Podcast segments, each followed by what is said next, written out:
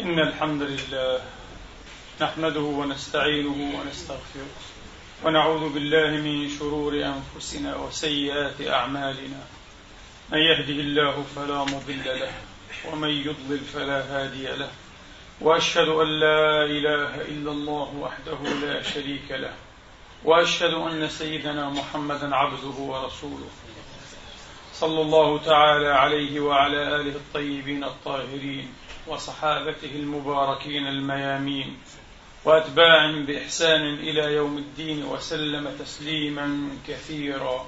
عباد الله، أوصيكم ونفسي الخاطئة بتقوى الله العظيم ولزوم طاعته، كما أحذركم وأحذر نفسي من عصيانه ومخالفة أمره، لقوله سبحانه وتعالى: من عمل صالحا فلنفسه ومن أساء فعليها وما ربك بظلام للعبيد. ثم أما بعد، أيها الإخوة المسلمون الأفاضل، أيتها الأخوات المسلمات الفاضلات، يقول الله سبحانه وتعالى في كتابه العزيز بعد أن أعوذ بالله من الشيطان الرجيم: بسم الله الرحمن الرحيم ولقد كرمنا بني آدم وحملناهم في البر والبحر وحملناهم في البر والبحر ورزقناهم من الطيبات وفضلناهم على كثير ممن خلقنا تفضيلا. ولقد كرمنا بني آدم وحملناهم في البر والبحر وحملناهم في البر والبحر ورزقناهم من الطيبات وفضلناهم وفضلناهم على كثير ممن خلقنا تفضيلا. يوم ندعو كل أناس بإمامهم، فمن أوتي كتابه بيمينه فأولئك يقرؤون فأولئك يقرؤون كتابهم ولا يظلمون فتيلا. ومن كان في هذه أعمى فهو في الآخرة أعمى فهو في الآخرة أعمى وأضل سبيلا. صدق الله العظيم وبلغ رسوله الكريم، ونحن على ذلك من الشاهدين. أيها الإخوة الأحباب، أيتها الأخوات الفاضلات، آية التكريم والتفضيل هذه ستكون مرشدنا في هذه الخطبة إن شاء الله تعالى. وسأبدأ بسؤال: لو سألنا أي إنسان، كل إنسان، عن الدين، ما هو الدين؟ فسيبادر أيها الإخوة إلى الجواب بأنه دينه، سينطلق من فهمه لدينه. الدين هو دينه، هذا هو الدين. لو سألت المسلم عن الدين سيعطيك صورة مباشرة عن الدين كما يفهم هو الإسلام، وكذا اليهودي والمسيحي والهندوسي والبوذي والزني إلى آخره إلى آخره. وهذه بلا شك علامة على طفولية عقلية. الصبي الصغير أيها الإخوة لو سألته عن الأب فالأب أبوه فالأب أبوه ولو سألته عن الأم فالأم أمه. طفولية، لم يصل بعد أيها الإخوة إلى درجة أو مقام التجريد إلى درجة أو مقام التجريد الذي يمكنه أن يجرد من آحاد ومصادق المعنى أيها الإخوة، أو الاسم أو المصطلح، معنى عاما مجردا شاملا هذه طفولية أيها الأخوة. لكن المشكلة تكمن في أن كل أهل دين، كل متدين أيها الأخوة بلا شك، ولأنه متدين تكمن في أنه مقتنع بالتمام والكمال، مقتنع بشكل مطلق بصحة ما هو متدين به، بصحة دينه. قال تبارك وتعالى: كذلك زينا لكل أمة عملهم. حتى المشركون يعتقدون أن دينهم صحيح. ولا تسبوا الذين يدعون من دون الله فيسبوا الله عدوا بغير علم. كذلك زينا لكل أمة عملهم، لأنه ينافع عن دينه، هو يدافع عن دينه، دين الشرك والوثنية ضد ضد الدين الباطل، الإسلام والوحدانية، يراه باطلا، يراه خرافات وتهاويل. هنا هنا تكمن أيها الإخوة دراما الإنسان، دراما اختلاف البشر حول هذه النقطة. ولئن أتيت الذين أوتوا الكتاب بكل آية ما تبعوا قبلتك وما أنت بتابع قبلتهم وما بعضهم بتابع قبلة بعض. الكل راض بما هو عليه ومقتنع أيها الإخوة. إذا ما الحل؟ فعلا هذه أيها الإخوة مأساة وإشكالية توشك أن تكون مغلقة، أليس لها حل؟ لابد أن يكون هناك حل ما. الحل يكمن أيها الإخوة في كشط القشور والسطوح التي تعمل دائما على تزويدنا بإمكانات متجددة للاختزال والابتسار والتسويغية والتبريرية لمفاهيمنا، معتقداتنا، لمسالكنا، لمنطلقاتنا، لقيمنا التي تستمد تبريرها من الروحاني. الحل لابد أن نكشط كل هذه السطوح أيها الإخوة، وأن نلج وأن نغوص إلى الأعماق، أن نبحث عن الجوهر، عن الروح. ما هو روح الدين؟ ما هو جوهر الدين أيها الإخوة؟ ما هو روح الدين؟ ما هو جوهر الدين؟ إذا وصلنا إلى جواب مقنع على الأقل ولو لخطوات عن هذا السؤال الكبير والإشكالي، لكنه لن يكون مغلقا إن شاء الله تعالى، يمكن بعد ذلك أن نصل إلى حل هذه الإشكالية الأعظم أو الإشكالية الأكبر التي يمثلها ويترجم عنها هذا السؤال. إذا هذا أيها الأخوة، وإذا أخفقنا في الجواب عن هذا السؤال فسنقع في وهدة أو هوة سجالات تنتهي الدنيا ولا تنتهي. لماذا؟ لأن كل أهل دين سيهرعون إلى تبرير دينهم أيها الأخوة وتسويقه بالجانب السطوحي القشوري. يعني سيغدو الدين في النهاية مجرد شعائر وعبادات وطقوس. لماذا هذه الطقوس دون هذه الطقوس؟ طبعا الطقوس بالذات لديها قدرة غير متناهية على أن تفسر رمزيا. كل أهل دين عندهم القدرة أن يفسروا طقوس دينهم رمزيا بطريقة تسويغية وبالنسبة إليهم مقنعة تماما، ولن يكون تسويغك أنت أكثر معقولية أو مقبولية من تسويغهم هم. هذه المشكلة. أما الجوهر والروح الذي يجعل العقل يجثو على ركبتيه أيها الإخوة، الذي يجعل الإنسان كإنسان حتى وإن لم يكن يدين برؤية كونية روحانية أو دينية، قد يكون علمانيا أو علمانيا، وقد يكون علمويا، وقد يكون ملحدا، وقد يكون شكاكا لا أدريا، لكنه سيضطر أن يسلم في الخطوات الأولى أيها الإخوة. إذن ما هو جوهر الدين؟ هذا هو السؤال، هذا هو السؤال. طبعا مثل هذا السؤال أنا متأكد أن المتدين العادي، لا أتحدث عن فيلسوف دين ولا دارس للأديان المقارنة ولا إنسان مفكر عميق ولا صاحب تجربة صوفية أو روحية معمقة وغزيرة وخصبة، لا أتحدث عن المتدين العادي، مثل هذه الأسئلة لا يعني تخطر منه على بال ولا تعنيه، كل ما يعنيه أنه متدين بالدين الحق.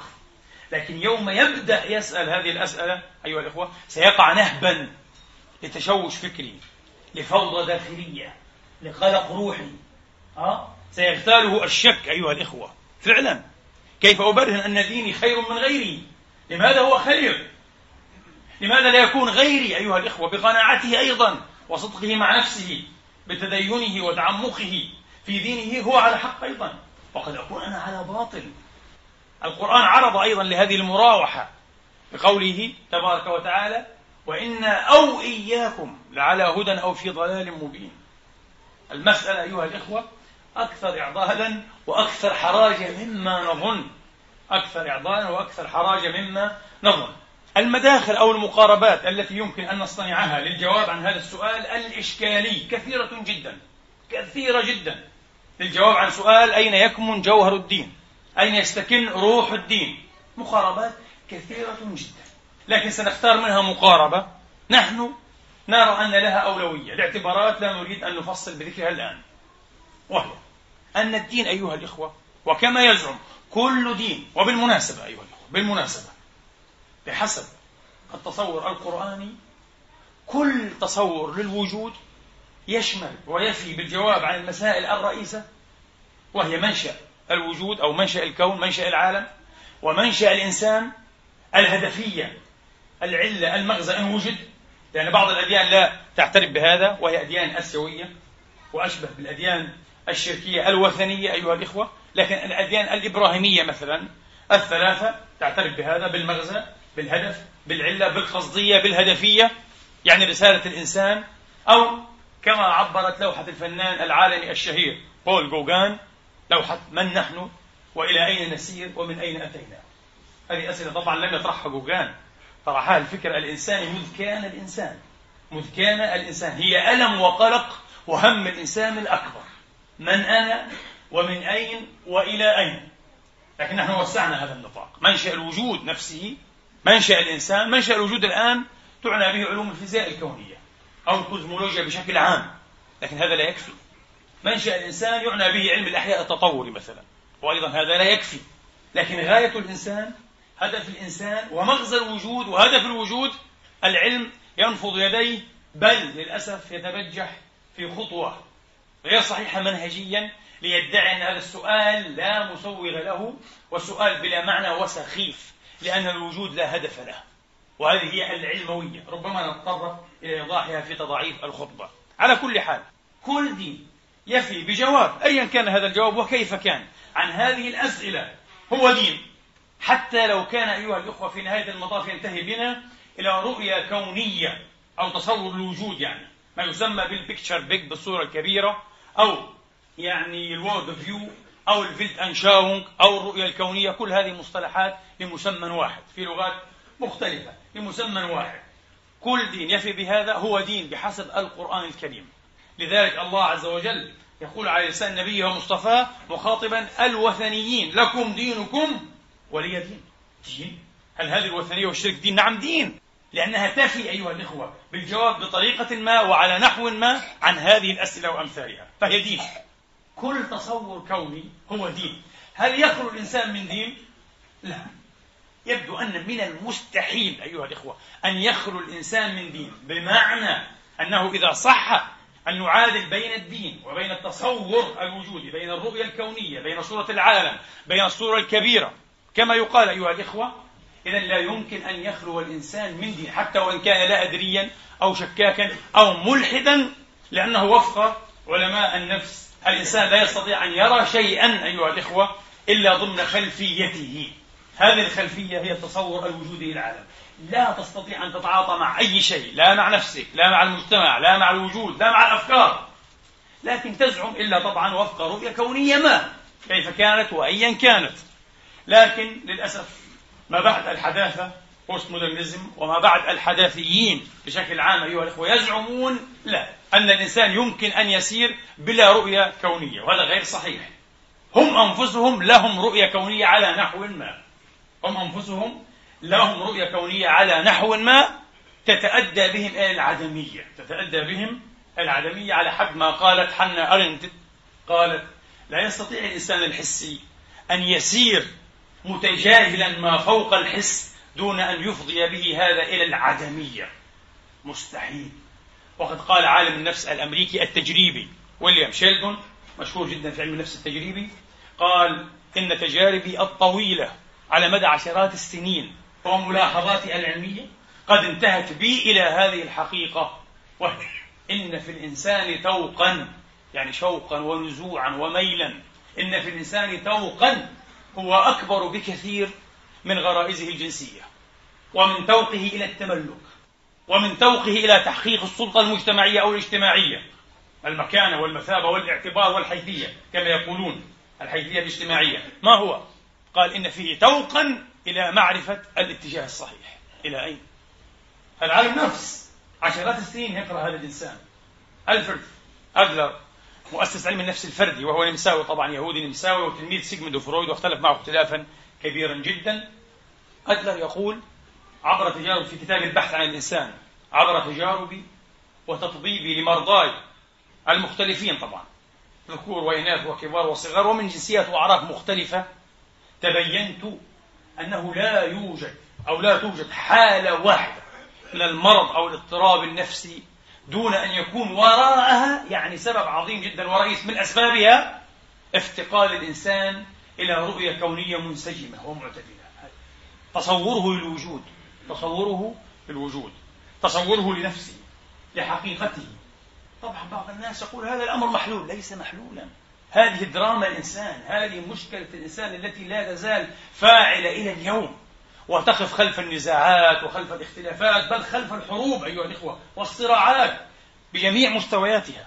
إن سؤالا يسيرا وقد يبدو بريئا أيها الإخوة من قبيل ما أنا ما أنا مرشح لإفراز طيف عريض ووسيع من الجوابات أو الأجوبة من قبيل أنا عربي، لا أنا بربري، أنا أوروبي، أنا أوروبي نمساوي، لا أنا أمريكي شمالي أو جنوبي، مكسيكي نرويجي، من البيرو من تشيلي، أنا ذكر، أنا أنثى، أنا مسلم، أنا يهودي، أنا مسيحي، أنا بوذي، أنا شيعي، أنا سني، أنا طويل، أنا قصير، أنا أحمر، أنا أصفر، أنا أسود، أنا أسمر، أنا أبيض، أنا أنا أنا أنا كل هذا الطيف الوسيع هو جواب أيها الإخوة، يمكن أن يشكل جوابات أو أجوبة عن هذا السؤال البريء القصير. ولكن هذه الأجوبة أيها الإخوة حالة اكتفينا بها ووقفنا عندها مرشحة بدورها مرشحة بدورها أن تفجر صراعات ونزاعات مستمرة بين أبناء البلد الواحد والدين الواحد، بين أبناء الكرة الأرضية الواحدة، المذر إيرث، أمنا الأرض كما يقال، نفس هذه الجوابات. وقد يقول بعضهم طيب هذه هي الجوابات الممكنة والصالحة للترشح، لا، هناك جواب أيها الإخوة تجريدي وأعلى منها، وهذا يذكرنا بخطبة الأسبوع المنصرم، المحدودية، هي هذه المحدودية مشكلة الإنسان ومشكلة النوع البشري الإنساني. هناك جواب أيها الإخوة بالنسبة إلينا هو جواب قرآني، أنا في نهاية المطاف وأولا وأخيرا أنا عبد الله وخليفته في أرضه، عبد الله، وهذا أخي في الإنسانية. النبي كان يناجي ربه في الليل يقول اللهم إني أشهد أن العباد كلهم إخوة، يشهد يتعبد إلى الله بتقرير وترسيخ هذه المعاني أيها الإخوة، هذه المفاهيم. إذن أنا عبد الله وخليفته في أرضه، وهذه صيغة بسيطة جدا أحالها أيها الإخوة بطريقة مسجوعة لكنها عبقرية الإمام محمد عبده إلى المقولة الإنسان عبد لله وحده سيد لكل شيء بعده. خطيرة، صيغة خطيرة جدا جدا، يمكن لو تم تدعيمها وليس إلقاؤها بهذه الطريقة المنبرية، كلام نطرب له لأننا عرب بالذات نطرب للشعر أه؟ وأبناء عمومة الشعر أيها الإخوة، السجع والجناس وأمثال هذه الأشياء. آه عبد لله وحده سيد لكل شيء بعده، جميل جدا، مقبول هذا لأنه شعر. لا، يمكن أن يتم تدعيم هذه المقولة كمفاهيم أيها الإخوة، كمدركات، كاتجاهات، ليس كمقولة، اتجاهات حقيقية، اتجاهات حقيقية في الطريق، في المسيرة، أن تحل معضلات بشرية لم تجد لها حل عبر. هل المسلمون نجحوا دائما في خلق اتجاه عالمي كوني يستند على هذه الفلسفة القرآنية؟ لا، لم ينجحوا دائما، هم اليوم يعانون أكثر من غيرهم من قصور علمائهم ومشايخهم ومفكريهم ودعاتهم وعامتهم وخاصتهم عن فهم روح الدين من خلال أمثال هذه المقاربات. أكثر أمة تعاني للأسف الشديد، لأننا قشوريون، لأننا سطحيون أيها الإخوة، ونرضى بأن نكون سطحيين ونحن بذلك مقتنون وراضون. لا علينا، لا علينا، راضون للأسف، لكن لا ندفع الثمن، بل ندفع الأثمان المبهضة الباهظة الثقيلة أيها الإخوة. إذن هكذا. فنعود، المقاربة التي أريد أن أصطنعها أيها الإخوة تستند على الآية المرشدة التي ترشدنا في مسيرة خطبتنا هذه، ولقد كرمنا بني آدم، ولقد كرمنا بني آدم. هذه المقاربة أيها الإخوة تعتمد على أننا إذا أردنا أن نتلمس ونتحسس جوهر شيء حقيقة شيء، فلا بد أن نبحث عن رسالته. الدين الدين كما قلنا، الدين هو كل تصور وجودي، دين كل رؤية كونية هي دين، حتى وإن كانت ثانوية أو وثنية أو إلحادية، بالتالي هي دين. لكم دينكم ولي دين. صحيح أن الدين المرضي عند الله هو الإسلام، أي الاستسلام لله بالمطلق، الخضوع لله تبارك وتعالى. طبعا ليس للفقهاء، ليس لنا، ليس للمشايخ، ليس الذين يختطفون كلمات الله ويفسرونها بعدساتهم الضيقة المهترئة المحدبة مرة والمقعرة مرة، وقل أن تكون مستوية، وحين تكون مستوية قل أن تكون شفافة أيها الإخوة، متألقة تعكس المعنى بوضوح ودقة. قل لا، إنما الخضوع لله، ولن تخضع لله، ولن تفلت من قبضة الفقهاء المشوهين والمتمشيخين المحرفين لكلام الله في كل دين. طبعا هذه مأساة كل الأديان السماوية غير السماوية. في إنجيل لوقا مثلا المسيح عليه السلام يقول آه يقول هؤلاء الذين أوصدوا الأبواب ومنعوا الكل من الدخول. طبعا اختطفوا الكتاب، إذن اختطفوا النص الإلهي، وهؤلاء بلغة علماء الإسلام قطاع الطريق إلى الله تبارك وتعالى. القرآن يقول إن كثيرا من الأحبار والرهبان ليأكلون أموال الناس بالباطل ويصدون عن سبيل الله، وكثير من علماء الأمة يمشون أيضا في سبيل وطريق الأحبار والرهبان. نفس الشيء، لسنا معصومين، لسنا خيرا حالا من حيث المبدأ للأسف الشديد أيها الإخوة، لكن لن تستطيع أن تفلت من قبضتهم وأن تنجو من أشراكهم وفخاخهم إلا بالوصول إلى جوهر الدين، بفهم حقيقة الدين. حينئذ ستغدو أعمق منهم في فهم دينهم ودينك، ستغدو معلما لهم لو تواضعوا أيها الإخوة وتخففوا من حشو غرورهم، لأن بعضهم محشو غرورا وكبرا وعنجهية لا مبرر حقيقيا لها. لو تواضعوا سيتعلمون منك، أنت البسيط المتواضع لكن العميق في فهم رسالة الدين. إذن علينا أن نحدد أيها الإخوة الهدف، لماذا، الغاية. كما نقول دائما، ولعل هذا من مختصاتي، الدين من السماء لكنه ليس للسماء. انتبهوا، الدين من السماء لكنه ليس للسماء أيها الإخوة. الطقوس تصر أيها الإخوة على أن تجعله للسماء لأنها طقوس. الطقوس باختصار إذا وقفنا عندها فهذا يعني أننا عنينا بالقفص وتركنا الطائر يطير، يحدث منا، راح الطائر، ونهتم بالقفص، نشغل بالقفص. هذا يعني أننا أيها الإخوة نعكف على المحار، على الأصداف. أما اللؤلؤ فنلقي به، اللؤلؤ المستخرج من الأعماق ولا يستخرج من السطوح أيضا، اللؤلؤ لا يستخرج إلا من الأعماق بالغوص. كل معنى عميق لا يستخرج إلا بالغوص، لا يأخذه أيها الإخوة المترفون، التعبون، اللاغبون، الساهون، المرتاحون، المستهترون والمستخفون بالأشياء، لا يمكن، وإنما أصحاب المعاناة العقلية والعاطفية والروحية الصادقة. وهذا يحتاج إلى أزمان، يحتاج إلى أوقات، ويحتاج إلى مقارنات أيها الإخوة. يمكن لكم أن تؤكدوا معي وأنتم واثقون أن القراءة أيها الإخوة، أن تقرأ وتقرأ وتقرأ وتتعرف على كل ما يمكن أن تتعرف عليه في عمرك القصير، سبيل سبيل أيها الإخوة مرشدة وسبيل هادية في نهاية الطريق مئة في المئة. دائما دأبنا أيها الإخوة على أن نكرر أن أول كلمة في آخر كتاب وآخر رسالة اقرأ، غافلين عن أن اسم هذا الكتاب ذاته القرآن، ليس فقط أول كلمة فيه اقرأ، اسمه هو ذاته أيها الإخوة القرآن، في إشارة أكثر من عبقرية، أكثر من موحية إلى قدسية فعل القراءة. اسمه القرآن فقط، وأول كلمة فيه اقرأ. اقرأ اقرأ ماذا؟ لم يقل، مستعينا بالله، مستهدئا بالله، لكن اقرأ اقرأ كل شيء، كل شيء. وحينئذ يستطيع هذا القارئ المتعمق، هذا القارئ المقارن، هذا القارئ المتفتح الضارب في صحارى وفي مباهج أيضا حدائق المعرفة أن يدعي أن لديه ما يقوله، لديه امتياز أن يقول، لديه حق عليكم أن تستمعوا. لماذا؟ لأنه فتح أبوابا لم تفتحوها، وقلب أحجارا لم تفعلوا وتقلبوها. إذا لديه هذا الامتياز، اقرأ في القرآن. فنعود مرة أخرى أيها الأخوة، إذا الدين من السماء لكنه ليس للسماء. وكل دين على ما يبدو يزعم أنه جاء للإنسان، لهداية الإنسان، لإرشاد الإنسان، لإسعاد الإنسان، لراحة الإنسان، أليس كذلك؟ لاستنقاذ الإنسان، منغول الطبيعة، منغول الغريزة، منغول الثقافة أحيانا، منغول نفسه، من شر نفسه، من شر نفسه. كل دين يقول هذا. إذن في نظري هذه هي المقاربة الصحيحة.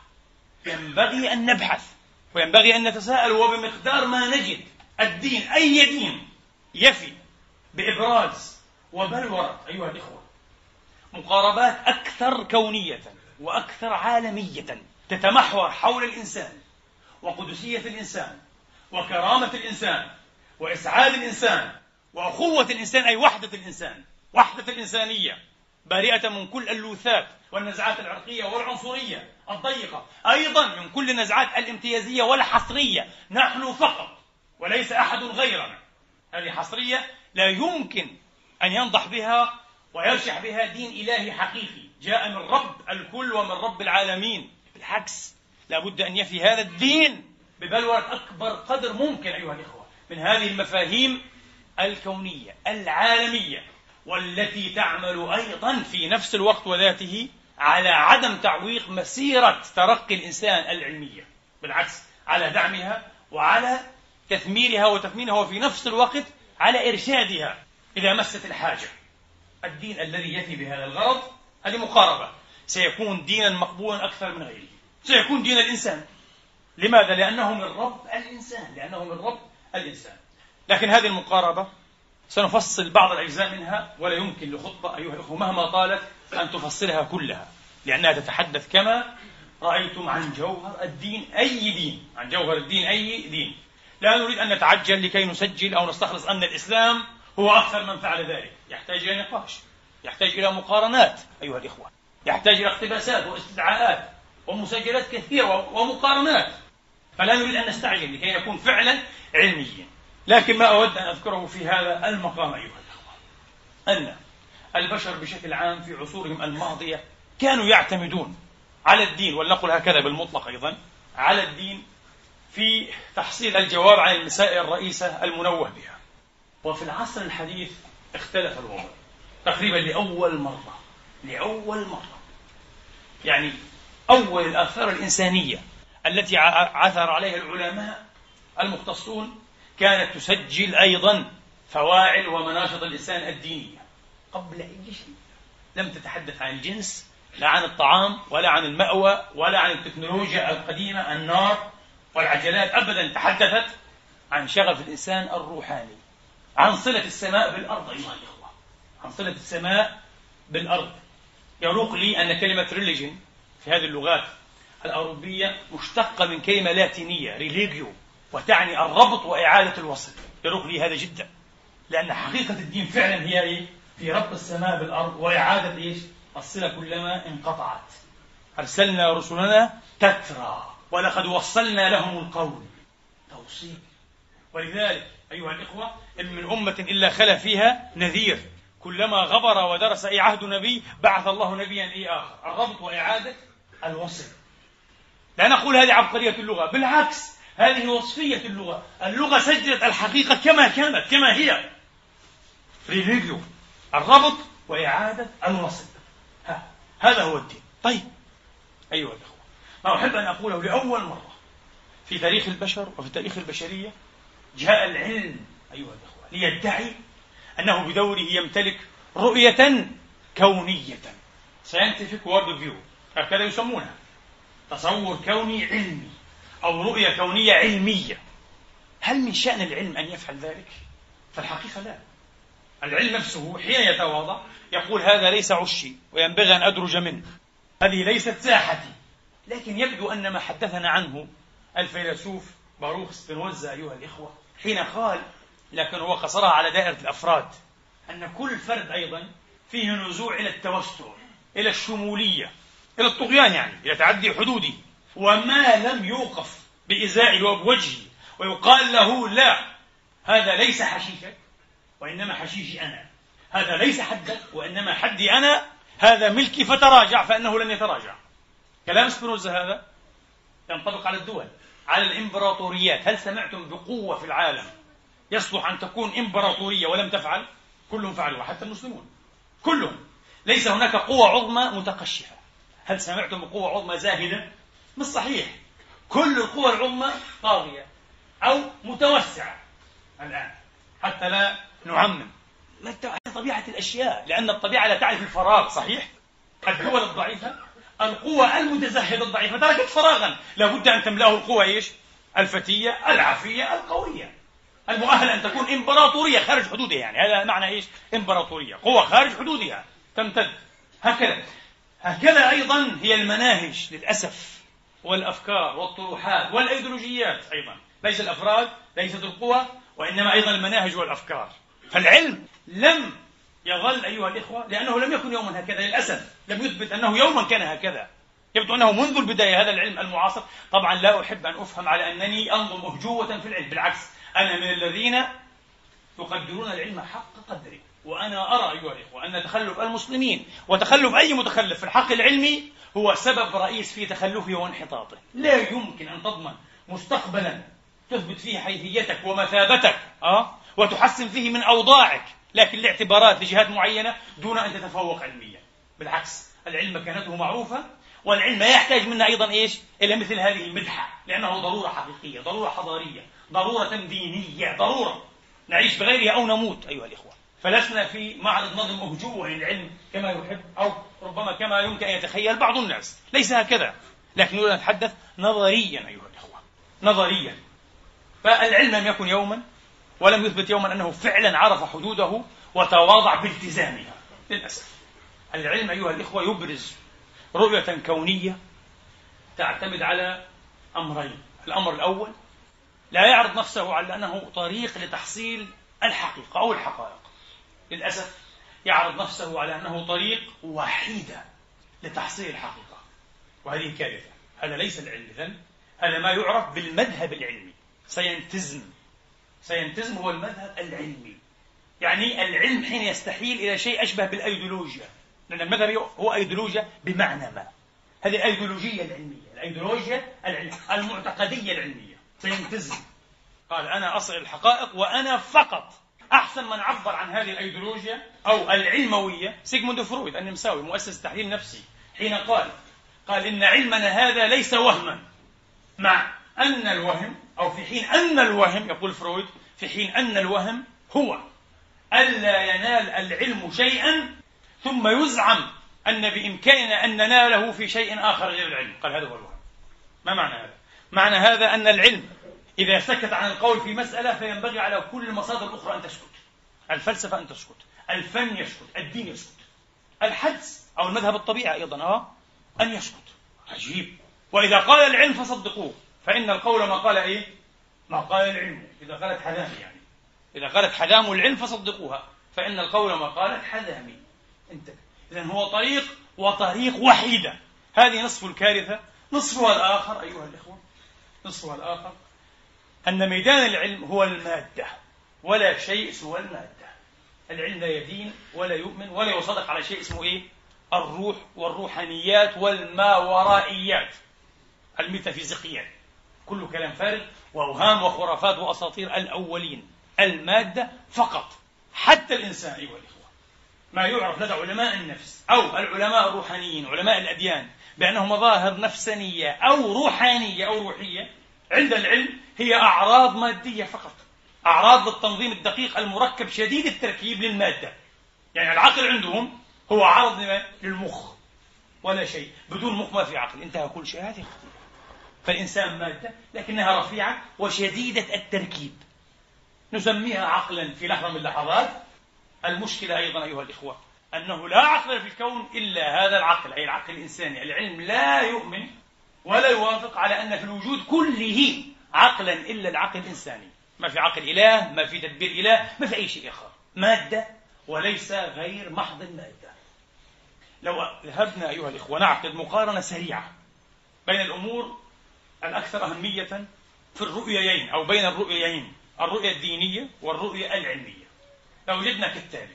في الرؤية الدينية، ونحن هنا نستند أساسا على الرؤية الإسلامية، ولكن أكثر الأديان الأخرى أيضا هي توافق على ذلك. في الرؤية الدينية والإسلامية خصوصا، الإنسان مخلوق لله، الإنسان مخلوق لله كما الطبيعة والوجود كله أيضا، وهذا ينبني عليه أشياء كثيرة جدا جدا. ينبني عليه أن الإنسان هو عقل أصغر وليس العقل الأكبر، وعقل ثان وليس العقل الأول، عقل من درجة ثانية. كيف؟ بلا شك أن علم الله طبعا لا يجوز لنا كإسلاميين أو كمسلمين أن نقول عقل الله، هذا غير وارد ولا يجوز، لكن علم الله، حكمة الله، كلية علم الله أكبر بكثير بما لا قياس مع علم الإنسان ومع حكمة الإنسان. بل نحن نزعم أيها الإخوة، وأيضا هذا بحسب أسس قرآنية في التصور لهذه المسألة، أن عقل الإنسان وعلم الإنسان ومعرفة الإنسان مستمدة من معرفة الله وحكمته وعلمه. كيف؟ لأن الإنسان الخام لو تركناه هو كما هو هكذا أيها الإخوة، هو كما هو معزولا ومفصولا عن الكون كله، ألن يكون كائنا عاقلا، لن يكون كائنا عاقلا، سيكون أشبه بالجمادات، أشبه حتى بالجماد وليس بالعجماوات. طبعا وما سمعته ليس فقط مفصولا عن العالم، لو فصلته ليس عن العالم المادي فقط، عن العالم الإنسان الاجتماعي، سيبقى أقرب إلى العجماوات في هذه اللحظة. في الحالة الأولى أقرب إلى الجمادات، في الحالة الثانية أقرب إلى طبعا يعني خرافة حي ابن يقظان عند ابن طفيل تعرفونها، الذي نشأ في جزيرة منعزلا، أو روبنسون كروزو عند نير ديفو. هذه مجرد خرافة يسخر منها العلماء جميعا الآن، سواء علماء الأنثروبولوجيا أو علماء السيكولوجي أو علماء السوسيولوجي، كلام فارغ. الإنسان إذا نشأ وحده في غير مجتمع بشري هو وحش لا أكثر ولا أقل، لن يكون فيلسوفا ولن يكون صانعا ولن يكون مدبرا كما هو إيه حي بن يقظان لابن طفيل أو إيه روبنسون كروزو. هذا كلام فارغ ليس علميا بالمرة. فكيف لو نزع من الكون كله وتفرد الوجود وحده؟ سيكون جمادا لا شيء، لا شيء. إذن هو يستمد وعيه وعلمه ومعرفته وحكمته من نظام الكون الذي هو نظام لمن؟ لله الخالق سبحانه وتعالى. هكذا. إذن هو عقل أصغر في مقابل ما هو أكبر، وهو وعي وحكمة ومعرفة صغرى في مقابل إيش؟ العظمى الكلية أيها الإخوة. في الرؤية العلمية الوضع معكوس تماما. هذا كلام خطير، هذا ليس فلسفة، هذا هو الواقع. وهذا بعض مأساة إيه؟ العصر. بعض الناس يقول هذا كلام جميل وجيد وصحيح، ولكن نحن لا نحتاجه. طبعا لا نحتاجه لأننا متخلفون. تعرفون لماذا؟ لأننا لا نبنى بالعلم ولا بفلسفة العلم، ولم يدخل العلم حقيقة في حياتنا. العلم الغربي لم يدخل في حياة المسلمين الآن إلى الآن حقيقة، بالعكس نحن في مؤخرة القافلة تماما. ولن أذكر اسما، أنا سألي وأحزنني ويسوءني حين أسمع بعض كبار علماء العرب في العلوم الطبيعية الغربية هذه ها أيها الإخوة يتحدثوا في أمثال هذه القضايا. أطفال، هم أطفال للأسف لا يعرفون شيئا. استمعت إلى رجل حائز على جائزة كبرى أيها الإخوة، وهو بلا شك عالم في ميدانه، لكنه ليس ابن إيه هذا العلم أيها الإخوة بالثقافة. هذا العلم ناشئ من رحم ثقافة معينة، وهو لا دراية له واسعة بهذه الثقافة ولا بأصول منشأ هذا العلم. حين يتحدث عن أمثال هذه القضايا يتحدث تماما بلغة عامية. تحدث عن دخول الموبايل في بلادنا وهذا تقدم، عن بعض الجسور والطرق وهذا تقدم لا بأس به. فحزين جدا هذا الحاز على هذه الجائزة يتكلم بهذا المستوى. طبعا هو علم أو عالم بالمعنى المهني أيها الإخوة، بالمعنى المهني في الكتب، لكن ليس عالما إيه بالطريقة الكلية هذه للأسف الموجودة عند إيه الغربيين طبعا. فهذا الأمر إيه الآن لا يعنينا، لأننا لسنا من العلم إيه في شيء للأسف إلا قليلا. يوم يصبح الأمر كذلك سترون سترون ستدهم الأمة بطوفان من أمثال هذه التشكيكات والتساؤلات والتنظيرات المحيرة المقلقة. معروف، وانظروا إلى مجتمعاتنا فقط بمجرد أن تنفتح أبوابها أو نوافذها على أشياء محدودة مما عند الآخر، فإن نظام وجودها يختل تقريبا بالكامل، وتنشأ لدينا ظواهر محيرة ومخزية ومحزنة جدا أيها الإخوة، لأننا لسنا أصلاء وليس لدينا قدرة إيه التمالك أمام هذه الصدمة أيها الإخوة. لم نأخذه بالتنشؤ والتزين، هذه مشكلة، فلا بد أن نستبق، لا بد إيه أن نستبق. ثم إننا لاحظنا أيها الإخوة للأسف الشديد حتى في بلاد المهاجر مثل هذه البلاد الذين يعكفون فعلا في محاريب العلم ويتفوقون، يكونون مفتقرين إلى درجة بائسة ومحزنة إلى رؤية كونية منسجمة وعميقة ومحترمة للأسف. فهذا يعني أحيانا يمكن أن يلهمنا أو يبوح بمعنى ماذا؟ أن استغراق الإنسان في التخصص في التخصص قد يحرمه ويفقره إلى إمكانية أن يولد أيها الإخوة أو يتوفر على رؤية كونية واضحة للأسف. يكون متخصصا دقيقا جدا جدا في فرع فروعي يسير، لكنه فقير جدا في هذه الرؤى المجردة الكونية، فقير. والأمر أحيانا لا يعنيه، لكن هل تستمر حياته بنمط متوافق منسجم وسعيد؟ كلا، لأن هناك هوة أيها الإخوة لا يمكن، لا تردم ولا تجسر إلا بالروحاني، إلا بالديني، إلا بالماورائي. هو هكذا، هذا هو الإنسان، هذا هو الإنسان، وهذا هو الأكثر جوهرية في الإنسان أيها الإخوة. هذه هي النقطة الأكثر جوهرية في الإنسان. حضارة العصر للأسف، الحداثة كلها، الحداثة للأسف رسالتها للأسف هي نحن سعداء بمقدار ما نمتلك. هذا كلام غير صحيح إطلاقا. نحن سعداء بمقدار ما نمتلك. أنا أرى أن هذا الشعار نفسه هو هروب وتعويض عن الخواء الروحي، حين يزعم الماديون أن الروحانيين أو المتدينين هم أشخاص هروبيون، يهربون إلى الصوامع، إلى المساجد، إلى الكنائس، إلى المحاريب أيها الإخوة، إلى الكتب المقدسة، إلى التراتير، إلى الأعياد، إلى آخره، يهربون إليها لأنهم هروبيون. غير صحيح. من الهروبي؟ من الهروبي؟ صاحب المسعى الجاد لمقاومة طوفان الغرائز وإغراء التملك، إغراء أن تتملك أيها الإخوة، أم الذي يدمن على المسكرات وعلى المخدرات، وعلى الذي يقوم من فجر الله كما يقال من الساعة السادسة أو السابعة صباحا ليصطفي طابور طويل ويقضي من عمره ثلاث أربع ساعات أمام محل يدشن افتتاحه الأول لأنه أعلن عن خمسة وسبعين بالمئة أكسون أيها الأخوة، أكسون يعني، لكي يشتري مجموعة من الملابس الداخلية أو الخارجية هو لا يحتاجها، لأن عنده أيها الأخوة الآلاف مما يصلح للكب والرمي وللصدقة. لكن هذا هو الهروب الحقيقي، هروب من خواء روحي، يظن أن في هذا إيش؟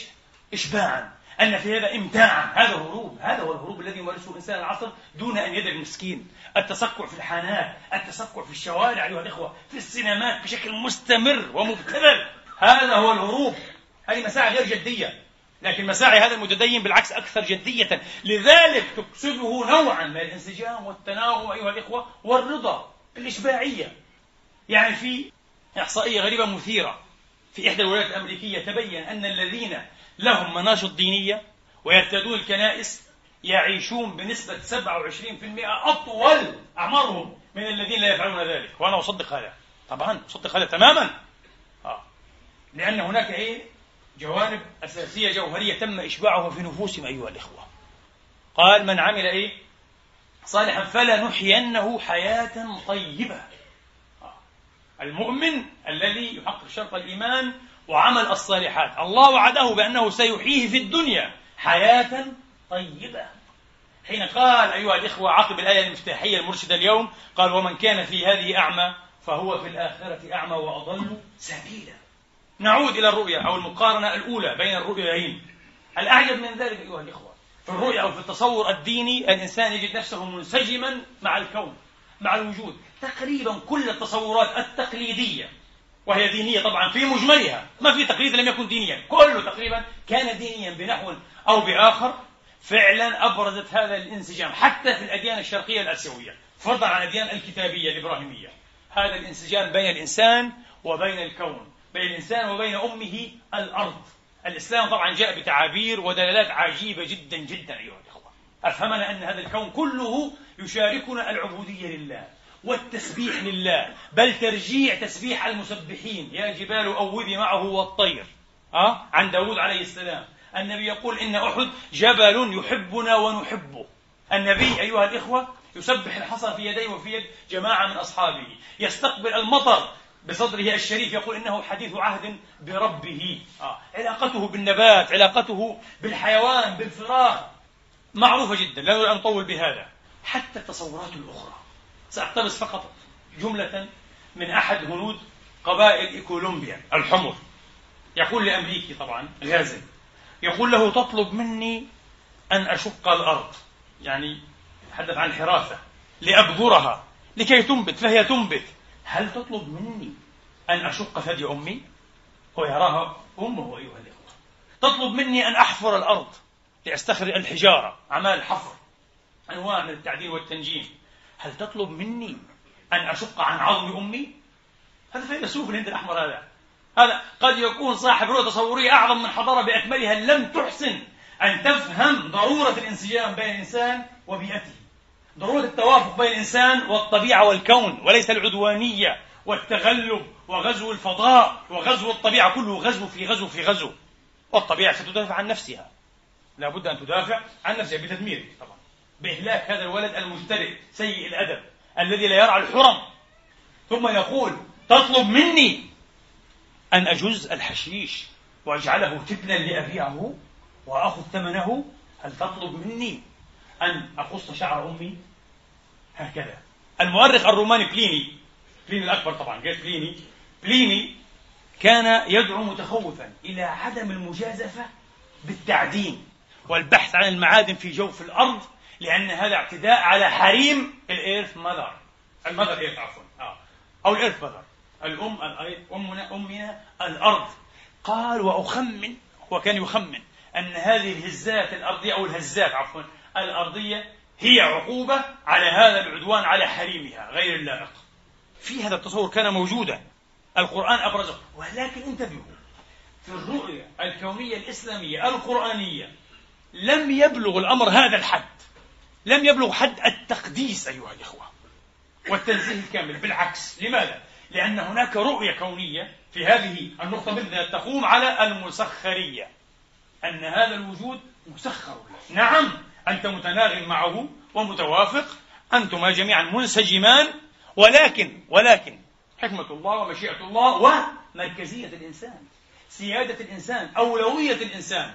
مع ذلك هذا الكون الطبيعي، هذا العالم، العالم مسخر لك، لكن وفق أسس ووفق ضوابط معينة، كما قلنا في خطبة البيئة، تقوم على الصلاح والإصلاح وليس على الفساد والإفساد، ولا تفسدوا في الأرض بعد إصلاحها. هذه الآية الناهية تتناغم تماما في تصور المسلم مع آية المسخرية، مع آيات المسخرية، لا لا تتناقض، تتوافق تماما أيها الإخوة. نعم، مسخرية الكون. طبعا أيضا مبدأ المسخرية مبدأ ليس هينا، ليس يسيرا أيها الإخوة. تعرفون كان هناك في القرن التاسع عشر عالم أحياء ألماني ملحد ومتعجرف اسمه إرنست هيكل، هيكل ليس هيجل فيلسوف، هيكل، إرنست هيكل أيها الإخوة. قال: لو كان ثمة سؤال واحد أضمن الجواب الموثوق عنه لأطرحه، فسيكون هذا السؤال. يعجبنا أيها الإخوة فكر الكبار، هذا ملحد لكنه كبير بلا شك، عقول، علماء، فلاسفة، مفكرون، عندهم اهتمامات غير ما يهتم به أحد الناس حقيقة. أحد الناس يقضي أحدنا أو أحدهم عمره ستين سبعين سنة ما بين المأدبة وما بين بلوعة إيش؟ المرحاض، للأسف الشديد. هذا ماذا يأكل؟ ماذا يشرب؟ النساء، الدخان، المتعة، ما هذا؟ هل خلقنا لهذا؟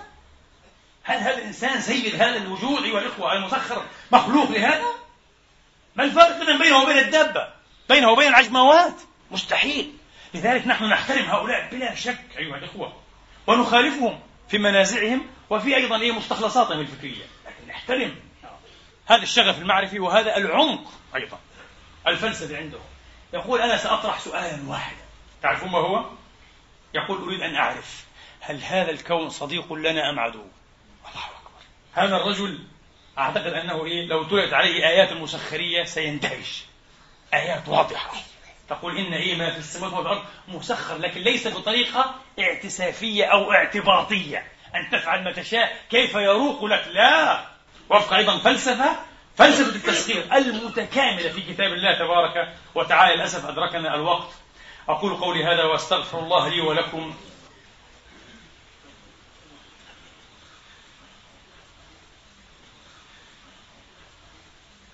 الحمد لله، الحمد لله الذي يقبل التوبة عن عباده ويعفو عن السيئات ويعلم ما تفعلون، ويستجيب الذين آمنوا وعملوا الصالحات ويزيدهم من فضله، والكافرون لهم عذاب شديد. وأشهد أن لا إله إلا الله وحده لا شريك له، وأشهد أن سيدنا محمدا عبده ورسوله، صلى الله تعالى عليه وعلى آله وأصحابه وسلم تسليما كثيرا. أما بعد أيها الإخوة، الكون، الوجود، العالم، الطبيعة في المنظور القرآني وهو المنظور الإلهي هو كون هادف أو هدفي، له هدف، له مقصد، له غاية تعكس قصد الله تبارك وتعالى من خلقه. هي قصد الله نفسه سبحانه وتعالى من خلقه، والإنسان طالما شعر بالانسجام بينه وبين هذا الكون، ثم شعر أن هناك هدفا له وأن هناك هدفا للكون، فإنه بلا شك ومن غير إرهاق ذهن أيها الإخوة أو تعب عقل يستخلص أنه والكون في يد أمينة، في يد حانية، فيغمره شعور من السكينة أيها الإخوة، شعور من السكينة، شعور من الطمأنينة، شعور من العناية، ما يعرف بالعناية اللي هي التي يسخر منها الملاحدة والماديون، عناية حقيقية ولها إشاراتها ولها دلائلها ولها رموزها. أما في التصور الآخر، ونحن ما زلنا في العلم لم نتطرق إلى الفلسفة كثيرا، فلنستمع إلى العالم الذي حاز مع البروفيسور أحمد عبد السلام جائزة نوبل في أواخر السبعينيات في الفيزياء النظرية، آه. ستيف أو ستيفن واينبيرغ أيها الأخوة، لا زال حيا إلى اليوم على ما أعتقد، يقول: كلما تعمقنا في فهم الكون أكثر كلما بدا لنا الكون بغير معنى. مصيبة، تصور مثل هذا مصيبة، تصور مثل هذا مباشرة يلتقي مع التصور الفلسفي العبثي الأبسيرد ها لألبرت كامو الوجودي الفرنسي من أصل جزائري، الذي قال: لو كنت قطة لانسجمت مع هذا العالم الذي أعارضه بكل وجودي، لأنني لست قطة، يقول، لأنني إنسان لا أرى أن هناك ما يمكن أن ألتقي عليه أنا وهذا العالم، هذا العالم يخالفني تماما، إذا عالم الضلال، عالم العبثية، عالم لا معقول، هو لا يجد له أي ع... أي معنى معقول تماما، مثل التشيكي اليهودي أيضا، وعنده منازع وجودية واضحة، فرانس كافكا الذي قال: إن نظام العالم كذبة عظمى، إن نظام العالم، تقول لي نظام وحكمة، كذبة عظمى. جميل جدا. سارتر أيضا زعيم من هؤلاء الوجوديين الملاحدة يقول: علينا أن نعيش ونتعلم أن نعيش في هذا العالم بلا أمل. الله أكبر، بلا أمل. أما الرؤى الدينية كلها بالعكس تقوم على إبراز الأمل في أي أفق قد يظن مسدودا. الأمل موجود أيها الإخوة. كيف يمكن أن يعيش الإنسان ويموت ويقضي أيها الإخوة، أو تعيش الأجيال أحيانا؟ ليس الإنسان الفرد أنا وأنت، أجيال من الأمم، من الشعوب، من الجماعات، تعيش وتقضي في المعاناة، في الويلات، في العذابات، في شتى صنوف الاضطهادات، ثم يقال لها لابد أن تتقبل الأمر على أنه هكذا وبلا أمل. لا، فالرؤية الدينية بحمد الله الأمل موجود، الأمل المسعد المبهج حتى في الدنيا موجود. هناك العودة الثانية للمسيح عند المسيحيين، وعودة أو نزول المسيح المخلص عند اليهود. أما عند المسلمين فهناك عودة ثانية للمسيح المسلم في هذه المرة، والأحاديث متواترة كما يقال، وأيضا هناك المهدي عند المسلمين. لكن بغض النظر عن هذه النهايات الدنيوية، هناك، لأن القصة لا تتوقف عند إيه؟ عند حدود هذا العالم الدنيوي، هناك النهاية، نهاية النهايات في عالم أخروي توضع فيه الموازين أيها الإخوة، وتعاد فيه الأمور إلى أنصبائها، كل أمر يوضع في نصابه الصحيح. على الأقل هذا يعطينا أمل يا إخواني، يعطينا أمل. طبعا هنا سيبرز لنا نيتشوي عنيد يقول: لا، من أجل هذا حاربنا الأديان، أو ماركسي متشبث، لأنه بلغة ماركس نحيب المضطهدين، تنتحبون فقط، تنتحبون على أنفسكم وعلى ويلاتكم، لا تفعلون شيئا. نيتشه يقول هذا هو الدين، هو صنعة صنعها الأقوياء ليخدروا بها الضعفاء، ورضي بها الضعفاء ومارسوا أيضا إعادة إنتاجها وصناعتها لكي يسوغوا أحوالهم، أحوال المقهورية والمهانية أه؟ والذل أيها الإخوة والوضاعة. نقول لهم غير صحيح. التاريخ نفسه، تاريخ كل المتدينين مسلمين وغير مسلمين، أبرز لنا أعلى درجات التضحية والصبر وروح الاستشهاد، أليس كذلك؟ هؤلاء يبدو أن نيتشه نسيهم. أكثر ناس صبروا على الاضطهادات وعلى العذابات وتحدوا الطواغيت وأكلة الشعوب والظلمة هم من؟ المتدينون أيها الإخوة، المتدينون. النبي أخبر أصحابه في مكة قال: اصبروا اصبروا فوالذي نفسي بيده ليظهرن الله هذا الدين، وقد كان من كان قبلكم يؤتى بأحدهم فينشر والعياذ بالله بالمنشار، يشق نصفين، يشق نصفين، وينشر أيضا ما دون إيه؟ ما دون إيه؟ لحمه والعياذ بالله، يعني يبلغ إلى العظم، ما يثنيهم ذلك عن دينهم، فاصبروا فيظهرن الله هذا الدين. هذه روح الاستشهاد، روح الصبر، روح التضحية، روح مقارعة ومكامحة الطواغيت والظلمة وأكلة الشعوب. عند من؟ عند الضعفاء الذين وصفهم نيتشه؟ كلا، عند المتدينين، الذين عندهم أمل في الله وفي موعود الله وفيما عند الله تبارك وتعالى. صحيح أن الدين مثل كل شيء آخر، مثل العلم بلا شك، يمكن أن نطبع منه نسخا محرفة ونسخا معدلة ومنقحة تبرر أسوأ الأوضاع وأعظم الظلامات أيها الإخوة وأردى المهانات، يمكن. فالأمر في النهاية يعتمد على ماذا؟ يعتمد على الدين سطحا أو الدين عمقا، على الدين قشرا أو الدين لبا وجوهرا. الدين عمقا ولبا وجوهرا لا يمكن إلا أن يرضى بماذا؟ بكرامة الإنسان وقدسية الإنسان ورفعة الإنسان وحرية الإنسان وأولوية الإنسان في النهاية. كل الذين تنكروا للرؤى الدينية للعالم والوجود أيها الإخوة، وفي مقدمتهم الآن ما بعد الحداثة وما بعد الحداثيون أيها الإخوة، هؤلاء يراوحون في انعكاسات الرؤى الدينية رغما عنهم.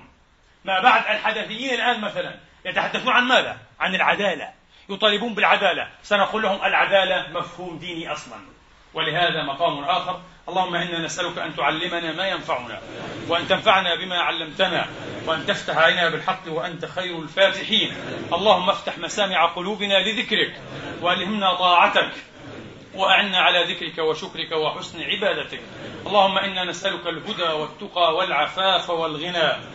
حقق بالزيادة آمالنا، واقرم بالعافية غدونا وآصالنا، واختم بالباقيات الصالحات أعمالنا، وبالسعادة آجالنا، وتوفنا وأنت راض عنا إلهنا ومولانا رب العالمين. عباد الله، إن الله يأمر بالعدل والإحسان وإيتاء ذي القربى، وينهى عن الفحشاء والمنكر والبغي، يعظكم لعلكم تذكرون. اذكروا الله العظيم يذكركم، واشكروه على نعمه يزدكم، واسألوه من أفضاله يعطكم، وقوموا إلى صلاتكم يرحمكم الله.